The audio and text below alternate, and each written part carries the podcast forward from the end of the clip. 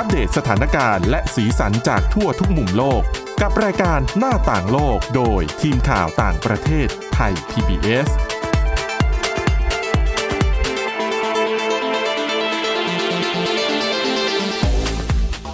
สวัสดีค่ะคุณผู้ฟัง ต้อนรับเข้าสู่รายการหน้าต่างโลกกันอีกครั้งค่ะสำหรับวันนี้นะคะ เรามีเรื่องราวเกี่ยวกับเอ่อรูปแบบ การทำงานนะคะในยุคของโควิด -19 ที่ทำให้การ work from home หรือว่าการทำงานจากที่ไหนก็ได้ ได้รับความนิยมมากขึ้น แล้วก็อาจจะกลายเป็น new normal ด้วยนะคะ แต่ว่าการเปลี่ยนแปลงในลักษณะนี้ค่ะกำลังส่งผลกระทบอย่างหนักนะคะ ต่อประชาชนในกรุงเม็กซิโกซิตี้เมืองหลวงของประเทศเม็กซิโกค่ะ แต่ว่าสาเหตุจะเป็นเพราะอะไรเดี๋ยวรอสักครู่นะคะ เดี๋ยวมาเล่าให้ฟังอะสำหรับวันนี้ค่ะ พบกับคุณจารุพรโอภาสรัฐแล้วก็ดิฉันสวรักษ์จากวิวัฒนาคุณค่ะ สวัสดีค่ะ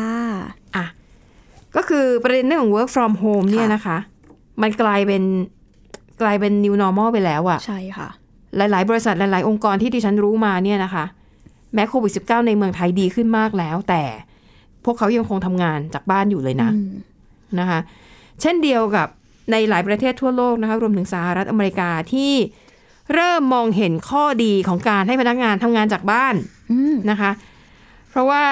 อะอาจจะช่วยลดค่าใช้จ่ายพนักงานด้วย คือไม่ต้องเดินทางค่ะแล้วก็เป็นอีกโจทย์หนึ่งที่ดึงดูดให้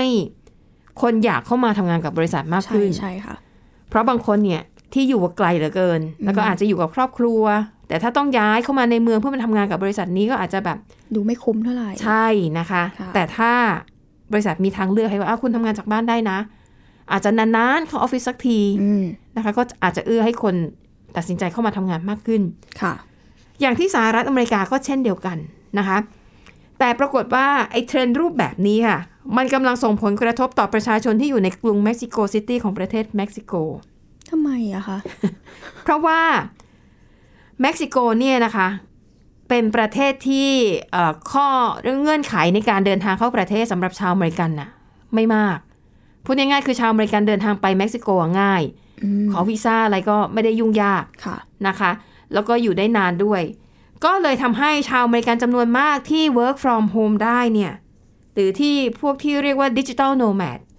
ก็คือเป็นคนทำงานด้านเทคโนโลยีที่ค่ะคือทำงานจากที่ไหนบนโลกนี้ก็ได้ คนเหล่านี้จำนวนมากค่ะ เขาย้ายไปอยู่ที่กรุงเม็กซิโกซิตี้ เพราะหนึ่งหลักๆเลยนะ คือต้องการไปใช้ชีวิตอยู่ในต่างแดนที่ค่าใช้จ่ายถูกกว่าสหรัฐอเมริกาอ๋อนะคะ แล้วก็เม็กซิโกซิตี้เนี่ยแหละ ก็เป็นหนึ่งในทางเลือกยอดนิยม เพราะว่าค่าใช้จ่ายไม่แพง แล้วก็อยู่ไม่ไกลสหรัฐอเมริกามาก เดินทางก็ใกล้อืมนะคะ ก็เลยทำให้ตอนนี้ค่ะ พื้นที่ชุมชนในหลาย ๆ ย่านในกรุงเม็กซิโกซิตี้นะคะ คือเจ้าของที่เนี่ยปรับโฉมอาคารของตัวเอง จากเดิมเนี่ยอาจจะเป็นอะถ้าเปรียบเทียบกับเมืองไทย อาจจะเป็นแบบตึกแถวเก่าอืมๆให้คนเช่าทำเป็นร้านค้า ร้านอาหารหรือว่าร้านค่ะขายของ แต่พอมีกระแสว่าชาวอเมริกันนิยมย้ายเข้ามาอยู่ในกรุงเม็กซิโกซิตี้มากขึ้น เจ้าของอาคารหลายแห่ง ตัดสินใจไล่คนเช่าเดิมออก พอหมดสัญญาก็ไม่ให้ต่อสัญญา แล้วปรับปรุงอาคารของตัวเอง เพื่อรองรับชาวอเมริกันโดยเฉพาะ โอ้โหอันนี้ก็ส่งผลกระทบเต็มๆเลยสิคะ ใช่ค่ะ ยกตัวอย่างนะคะ อันนี้เป็นบทความจากสำนักข่าว BBC ค่ะ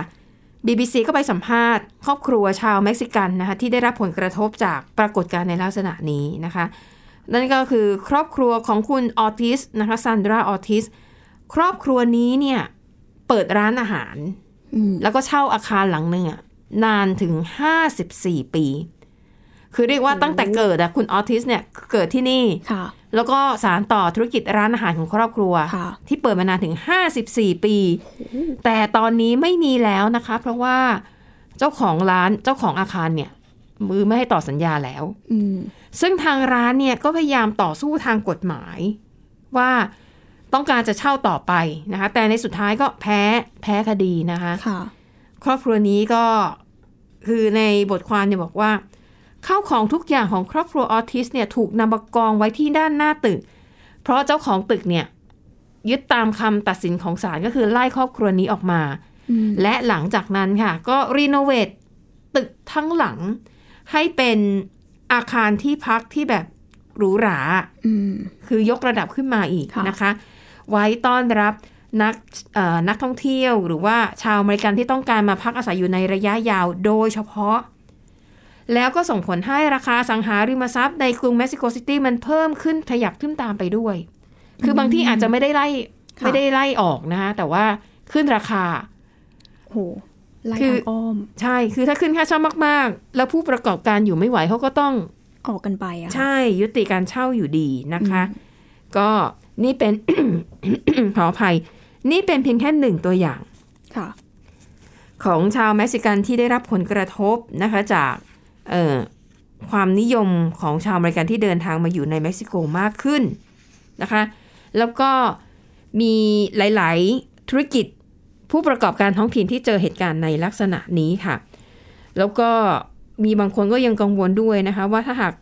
ชาวอเมริกันยังคงหลั่งไหลเข้ามาที่กรุงเม็กซิโกซิตี้แบบนี้ต่อไปเรื่อยๆเนี่ยอืมสถานการณ์มันจะแย่ลงเรื่อยๆ แล้วคนท้องถิ่นที่อยู่มานมนานเนี่ย อาจจะต้องถูกไล่ออกนอกพื้นที่ด้วยวิธีการต่างๆ นานาค่ะนะคะ แน่นอนค่ะสำหรับผู้ประกเอ่อสำหรับคนที่เป็นเจ้าของอสังหาริมทรัพย์ก็มองว่านี่คือโอกาสที่พวกเขาจะมีรายได้มากขึ้นค่ะนะคะจากชาวอเมริกันหรือชาวต่างชาติอืมที่มาเป็นดิจิทัลโนแมดอยู่ที่นี่นะคะ แต่เขาบอกว่าไอผลประโยชน์ที่เกิดขึ้นเนี่ย มันตกอยู่กับคนกลุ่มคนเพียงบางกลุ่มเท่านั้นอืมมันไม่ได้กระจายไปสู่ชาวเม็กซิกันทั้งประเทศนะคะค่ะอะไปดูผลการสำรวจเบื้องต้นนะคะว่า หลังจากที่สถานการณ์โควิด -19 ดีขึ้นเนี่ย ชาวอเมริกันย้ายไปอยู่ที่เม็กซิโกมากน้อยแค่ไหนนะคะ เริ่มกันที่ตัวเลขอย่างเป็นทางการก่อนนะคะ กระทรวงการต่างประเทศของสหรัฐค่ะ ระบุว่าปัจจุบันนี้ มีชาวอเมริกันอาศัยอยู่ในเม็กซิโกเนี่ยประมาณ1ล้าน6แสนคนอืมอันนี้คือตัวเลขอย่างเป็นทางการค่ะนะคะนั่นหมายความว่าจะต้องเป็นกลุ่มคนที่สถานเอกอัครราชทูตสหรัฐในกรุงเม็กซิโกมีข้อมูลอยู่อืมแต่ถ้าเป็นคนอเมริกันที่อาจจะใช้วีซ่านักท่องเที่ยว เข้าไปเที่ยวแล้วก็อยู่จนครบโควตาอะกลุ่มนี้เนี่ย ทางสถานทูตไม่น่าจะมีข้อมูลนะคะ ดังนั้นจุดนี้เนี่ยจึงไม่แน่ใจเนี่ยว่าตัวเลขจริงๆเนี่ยมีเท่าไหร่อืมในขณะที่รัฐบาลเม็กซิโกก็ไม่ได้ตรวจสอบตัวเลขในลักษณะนี้เช่นเดียวกันค่ะนะคะ แต่ว่าไปดูข้อมูลของชาวอเมริกันที่เดินทางเข้าเม็กซิโกในฐานะของนักท่องเที่ยวอืมนะคะแล้วเดินผ่านค่ะเดินทางผ่านสนามบินของเม็กซิกันเนี่ยนะคะค่ะตั้งแต่เดือนมกราคมถึงพฤษภาคมที่ผ่านมาเนี่ย มีมากกว่า5ล้าน3แสนคนโอ้โหซึ่งสูงกว่าตัวเลขในปี 2019 ก่อนที่จะเกิดการระบาดของโควิด -19 นะคะอืมสูงกว่าตัวเลขในตอนนั้นเนี่ยประมาณ 1 ล้านคนอืมก็ถือว่าอะถ้าพูดในแง่ของการท่องเที่ยวเนี่ย ดีขึ้นอย่างทันอย่างเห็นได้ชัดเลยนะคะ แต่ว่าไปเที่ยวแล้วจะอยู่ยาวนานแค่ไหนเนี่ย ข้อมูลในส่วนนี้เนี่ยยังไม่มีการบันทึกไว้นะคะ แล้วก็บอกว่าเอ่อชาวอเมริกันส่วนใหญ่ที่ย้ายไปพำนักอยู่ในเม็กซิโกแบบระยะยาวๆอะนะ ส่วนมากค่ะ จะมาจากเอ่อเมืองลอสแองเจลิสหรือไม่ก็ที่นครนิวยอร์ก เพราะว่าเป็นสองเมืองใหญ่ที่ค่าครองชีพสูงมากอืมๆนะคะ ถามว่าสูงแค่ไหนเปรียบเทียบดูนะคะ เขาบอกว่าเอออย่างมีคนนึงค่ะ เขา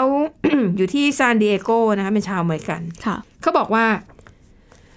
ตอนที่อยู่ที่ซานดิเอโกนะเขาต้องเช่าอพาร์ตเมนต์เนี่ย แบบห้องเล็ก ๆ ธรรมดาเลย เดือนละเก้าหมื่นบาทโหแต่พอย้ายมาอยู่ที่เม็กซิโกนะคะเขาสามารถเช่าห้องห้องใหญ่เลยนะหรูหราได้เลย ราคาแค่สองหมื่นแปดพันแปดร้อยบาทเท่านั้น ไม่ถึงหนึ่งในสามของค่าเช่าอพาร์ตเมนต์ในซานดิเอโก นะคะ นี่สะท้อนให้เห็นว่าเออถ้ามาอยู่เนี่ยมันคุ้มค่ามันก็ประหยัดเงินได้มากน้อยได้มากแค่ไหนค่ะ แล้วก็เฉพาะ 5 เดือนแรกของปีนี้นะคะ นักท่องเที่ยวที่มาจากฝั่งของสหรัฐอเมริกาเนี่ย ไปใช้จ่ายเงินในเม็กซิโก แล้วก็สร้างรายได้ให้กับเม็กซิโกมากถึง 11,500 ล้านดอลลาร์สหรัฐ หรือประมาณ 414,000 ล้านบาท ก็ทำให้อุตสาหกรรมการท่องเที่ยวของเม็กซิโกนั้น ฟื้นกลับมาได้แบบยังเห็นได้ชัดเลยนะคะ แต่นั่นแหละ นักวิเคราะห์บางคนก็บอกว่า เงินที่มัน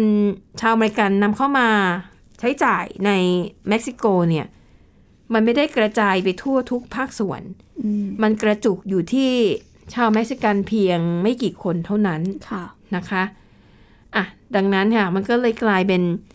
ทั้งข้อดีและข้อเสีย เพราะว่าชาวเม็กซิกันบางคนเนี่ยบอกว่าโอ้ยอย่ามาเยอะแยะเลยมาแบบเนี้ยมันทำให้ชีวิตของคนท้องถิ่นน่ะลำบาก เหมือนโดนเบียดเบียนนะคะ ใช่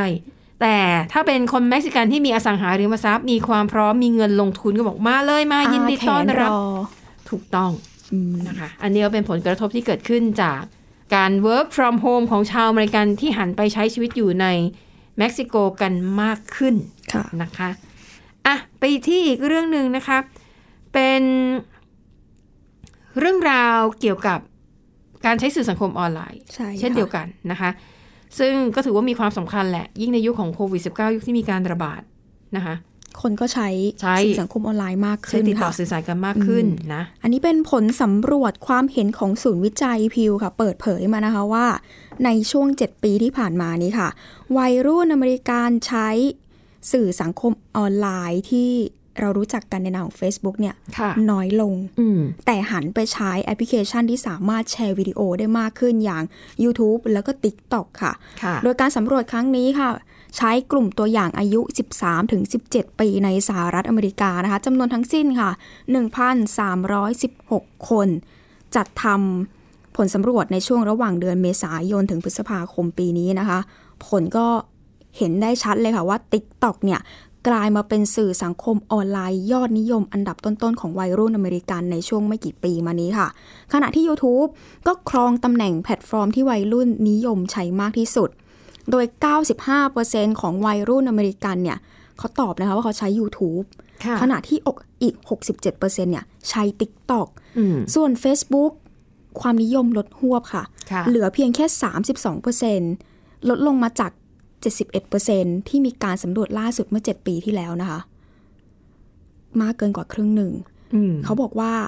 เขามองว่าปัจจุบันเนี่ย Facebook เนี่ยเป็นแพลตฟอร์มสำหรับคนวัยผู้ใหญ่ขึ้นไปอืมค่ะวัยรุ่นจริง ๆ เนี่ยต้องใช้เป็น YouTube TikTok ค่ะแอปพลิเคชันที่สามารถแสดงรูปหรือว่าวิดีโอสั้น ๆ เพื่อแสดงความเป็นตัวเองได้มากกว่า แต่อย่างที่เรารู้กันว่า Facebook มีบริษัท Meta เป็นบริษัทแม่ใช่ไหมคะค่ะ บางคนก็บอกโอ้เอาไงดีล่ะ Meta จะอยู่ไหวไหมแต่แอปพลิเคชัน Instagram ของ Meta เองก็ยังได้รับความนิยมในหมู่วัยรุ่น มากกว่าการสำรวจเมื่อ 7 ปีที่แล้วนะคะค่ะ โดยมีวัยรุ่นอเมริกันใช้ Instagram มากถึง 62%แล้วก็ใช้ Snapchat 59%ก็อย่างที่บอกมันเป็นแอปพลิเคชันที่สามารถเน้นไปที่การถ่ายรูปแล้วก็วิดีโอค่ะ สังเกตช่วงนี้คนไม่ค่อยมา โพสต์ หรือว่าแสดงความคิดเห็นกันด้วยข้อความสักเท่าไหร่ ดูไม่วัยรุ่นมากพอค่ะต้องเน้นไปที่รูปภาพแล้วก็วิดีโอนะคะ ทั้งนี้ค่ะราวๆ 25%ของวัยรุ่นที่ใช้ Snapchat นะคะ YouTube หรือว่า TikTok ก็บอกนะคะว่าใช้แอปพลิเคชันเหล่านี้เนี่ยเกือบตลอดเวลาเลย แต่เรามาดูการที่แอปพลิเคชันที่เราคิดว่าน่าจะเป็นที่นิยมอย่าง Twitter เขาบอกนะคะว่ามีวัยรุ่นอเมริกัน ไม่ถึง 25%ค่ะค่ะที่ใช้สื่อสังคมออนไลน์นี้อืมส่วนทางกับบ้านเราหรือเปล่าอืมรู้สึกว่า Twitter ก็เป็นที่นิยม เหมือนกับว่าสามารถตามกระแสสังคมได้เร็วกว่าแอปพลิเคชันอื่นผู้ใช้ Twitter บ้านเราเนี่ยนะคะ หลักๆ ก็คือจะไปติดตามข่าวสารๆอืมแล้วก็อีกกลุ่มหนึ่งที่หลักที่มีสัดส่วนเยอะมากก็คือพวกติ่งดารานักร้องทั้งหลายอ่าเขาจะใช้ Twitter เนี่ยเป็นแบบศูนย์รวมเป็น แชร์ข่าวสารของศิลปินนักร้องที่พวกเขาชื่นชอบ ใช่ค่ะ ในกลุ่มสังคมนั้นๆของเขาเพราะค่ะรู้สึกว่าน่าจะตามตามข่าวได้เร็วถูกต้องมากกว่าเยแออะปพลิเคมากชันอื่นๆค่ะค่ะ แต่บริษัท Meta เองอย่างที่บอกค่ะ ถึงแม้ว่า Facebook จะมีความนิยมลดลงอืมแต่ก็พยายามที่จะแข่งขันกับ TikTok อยู่เหมือนกันนะคะค่ะถ้าสังเกตจะมีฟีเจอร์ใหม่ก็คือ Reels ที่อะสามารถแชร์คลิปวิดีโอสั้นเออๆได้ R R-E-E-L นะคะ ใช่ค่ะ ก็พยายาม เอาออกมาค่ะทำทุกอย่างเพื่อให้สามารถตามกระแสสังคมได้อืมนอกจากนี้ค่ะ ถามว่าในการสำรวจครั้งนี้ยังบอกด้วยนะคะว่า 95%ของวัยรุ่นอเมริกันเนี่ยที่มีโทรศัพท์มือถือใช้ เขาบอกว่าเกือบ 46%เนี่ยออนไลน์เกือบตลอดเวลาเลย ซึ่งก็เพิ่มมาจากการสำรวจเมื่อ 7 ปีที่แล้วเกือบ 2 เท่าด้วย ค่ะ ไม่ใช่แค่ตัวแอปพลิเคชันที่ต้องเปลี่ยนแปลงไปนะคะอืมสื่อสังคมออนไลน์การใช้ หรือว่าการเข้าถึงโซเชียลมีเดียเนี่ยก็มากขึ้นในค่ะแต่ละ ยุคปีที่ผ่านไปเหมือนกันอืมอืมค่ะ แต่ถ้าสำหรับตัวดิฉันเองนะไอไอตัวใหม่ที่มาคือ real ใช่ไหม R W E L real เนี่ยนะคะ ดูแล้วไม่ค่อยชอบเท่าไหร่เพราะรู้สึกว่าจริงๆมันไม่ได้มันไม่มีสาระ อ๋อบางทีก็เป็นภาพผู้หญิงสวยๆ เดินมามีเพลงประกอบ แล้วก็หยุดห้าวิอะยังไม่รู้ว่าเราจะได้อะไรจากการดูใช่คลิปวิดีโอนี้ โอเค ถ้าคนนั้นเป็นศิลปินหรือเป็นเอ่อนักแสดงที่ดังมากแล้วเราชอบเขาอยู่เราแค่ได้เห็นเขาเราก็มีคก็วามมีความสุขสุขแต่บางคนใครคือคือเขาไม่ได้เป็นที่รู้จักในวงกว้างคือเราอะไม่รู้จักเขาแต่มันเด้งมา แล้วก็จะมีภาพแบบเนี้ยเข้ามาเรื่อยๆ จนให้ดูเพื่ออะไร หลังๆดิฉันก็เลยรู้สึกว่าเออไม่กดแล้วเพราะว่าช่วงแรกๆที่กดเข้าไปดูเพราะว่ายอดวิวเยอะไงคะอืมบางคลิปเนี่ยบางทีคนดูสามล้านกว่า แล้วก็เฮ้ยเขาไปดูอะไรกัน ก็กดเข้าไปดู ไม่มีอะไร ดูแล้วได้แต่เกิดความสงสัย เออเขาเข้าไปดูอะไรกันอืมอะแต่หลังๆก็เริ่มรู้แนวแล้วว่าโอเคเนี่ยอาจจะไม่ใช่แบบสิ่งที่เราชอบเลยเนาะไม่ได้ตอบโจทย์เราแต่อย่างที่ใช่บอกค่ะ Facebook เองค่ะก็ต้องพยายามพัฒนาตัวเองเพราะว่า ช่วงนี้อย่างที่บอกคนวัยรุ่นเนี่ยนิยมหันมาแชร์ภาพแล้วก็วิดีโอสั้นเยอะจริง ๆ ค่ะ ใช่นะคะอะพูดถึงเรื่องการปรับตัวนะคะ Twitter ก็เป็นอีกสื่อหนึ่งอะค่ะที่กำลังพยายามหาทางปรับตัวนะคะ แต่ว่าการปรับตัวของ Twitter เนี่ยเขาจะเน้นไปที่พอดแคสต์คือตอนเนี้พอดแคสต์ก็เป็นอะไรที่แบบคนนิยมมากขึ้นเช่นเดียวกันนะคะค่ะเพราะเขาบอกว่าบางทีคนเนี่ยอยากจะคือไม่อยากอ่านและ แต่อยากฟังเสียงแล้วก็ ฟังเรื่องนู้นเรื่องนี้ แต่ตัวอื่น แต่ว่าตัวเองเนี่ยก็ทำเรื่องอื่นๆไปด้วยอ่บางทีตาก็อาจจะแบบอะทำงานในคอมพิวเตอร์อ่านหนังสืออะไรไปด้วยค่ะแต่ว่า ก็มีพอดแคสต์น่ะเปิดให้ฟังเรื่อยๆนะคะ ซึ่งพอดแคสต์เนี่ยดูจะมีมีเนื้อหาสาระที่มันจริงจังมากกว่าอืมนะคะ และล่าสุดค่ะ Twitter เขาเปิดฟังก์ชันพอดแคสต์แล้วนะคะ แต่ยังไม่มีในประในภาษาไทยอ่ะ เพราะว่าในช่วงเริ่มต้นนะคะเขาจะเปิดให้บริการเฉพาะในประในในประเทศที่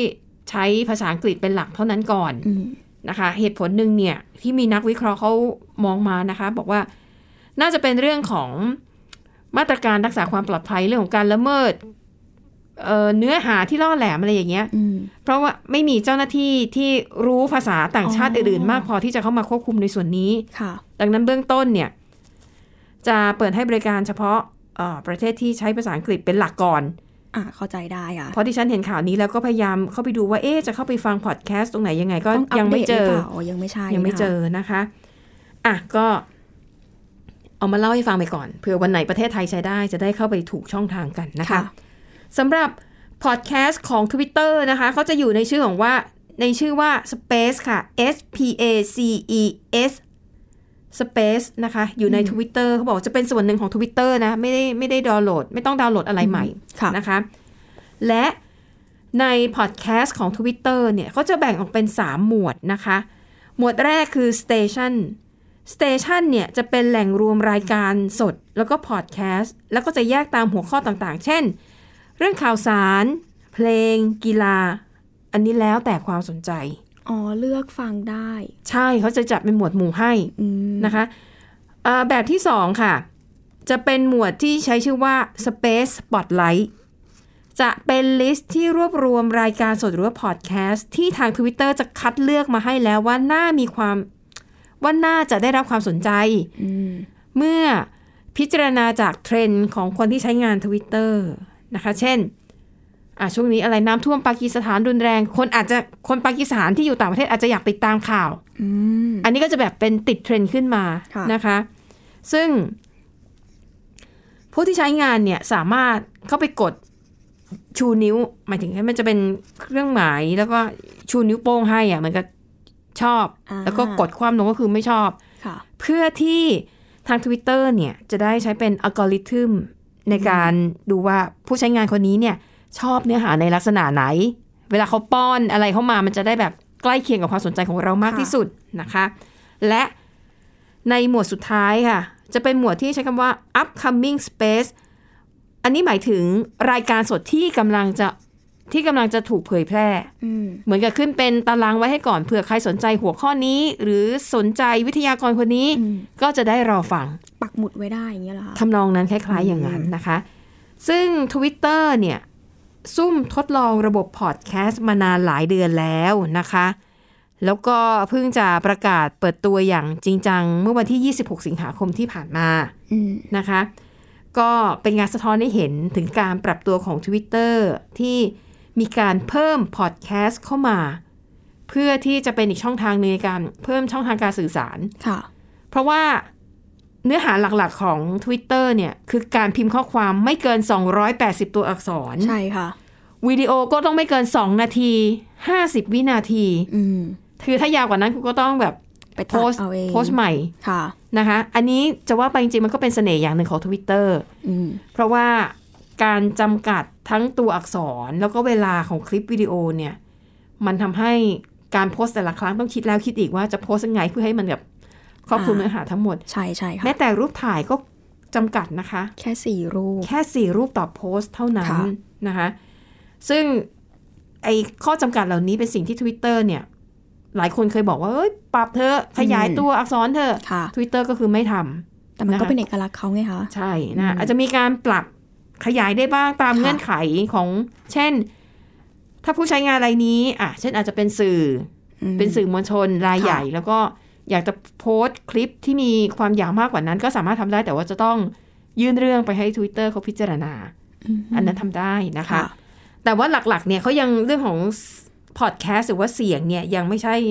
ไม่ไม่ใช่เป็นเนื้อหาหลักใน Twitter แต่เขาก็เพิ่มเข้ามาแล้วนะค่ะก็ต้องรอดูว่ามันจะได้รับความสนใจมากแค่ไหนอืมแต่ติดปัญหาว่าบ้านเราเนี่ยยังเข้าไปฟังไม่ได้ จริง ๆ ในทวิตเตอร์บ้านเราก็เหมือนจะมีสเปซอยู่แล้วนะคะ แต่มันค่ะเป็นแค่กลุ่มสังคมอืม เล็กๆ เท่านั้นที่ชอบแล้วก็มาแชร์ประสบการณ์ผ่านการพูดคุยกันอืมอืมนะคะ ไปดูกันว่าแล้วเหตุผลใดที่ทำให้ Twitter เนี่ย ถึงเพิ่มพอดแคสต์เข้ามาอืมเขาบอกว่ามีผลการวิจัยที่ Twitter ทำขึ้นมาเองนะคะ เขาพบว่า 45%ของชาวอเมริกันที่ใช้ Twitter เนี่ย ฟังพอดแคสต์เป็นประจำอยู่แล้วทุกเดือนอ๋อ Twitter ก็เลยคิดว่า อ้าว ไหน ๆ ก็ เราก็เป็นสื่อสังคมออนไลน์อยู่แล้ว เราก็เพิ่มพอดแคสต์ของเราขึ้นมาเองสิอืม นะคะ ก็น่าจะดึงผู้ใช้งานให้เข้ามาค่ะใน Twitter มากขึ้น แล้วก็ถ้าพูดถึงระบบปฏิบัติการที่รองรับได้ทั้ง iOS และก็ Android นะคะ แต่สำหรับผู้ใช้แอปพลิเคชันภาษาอังกฤษเท่านั้น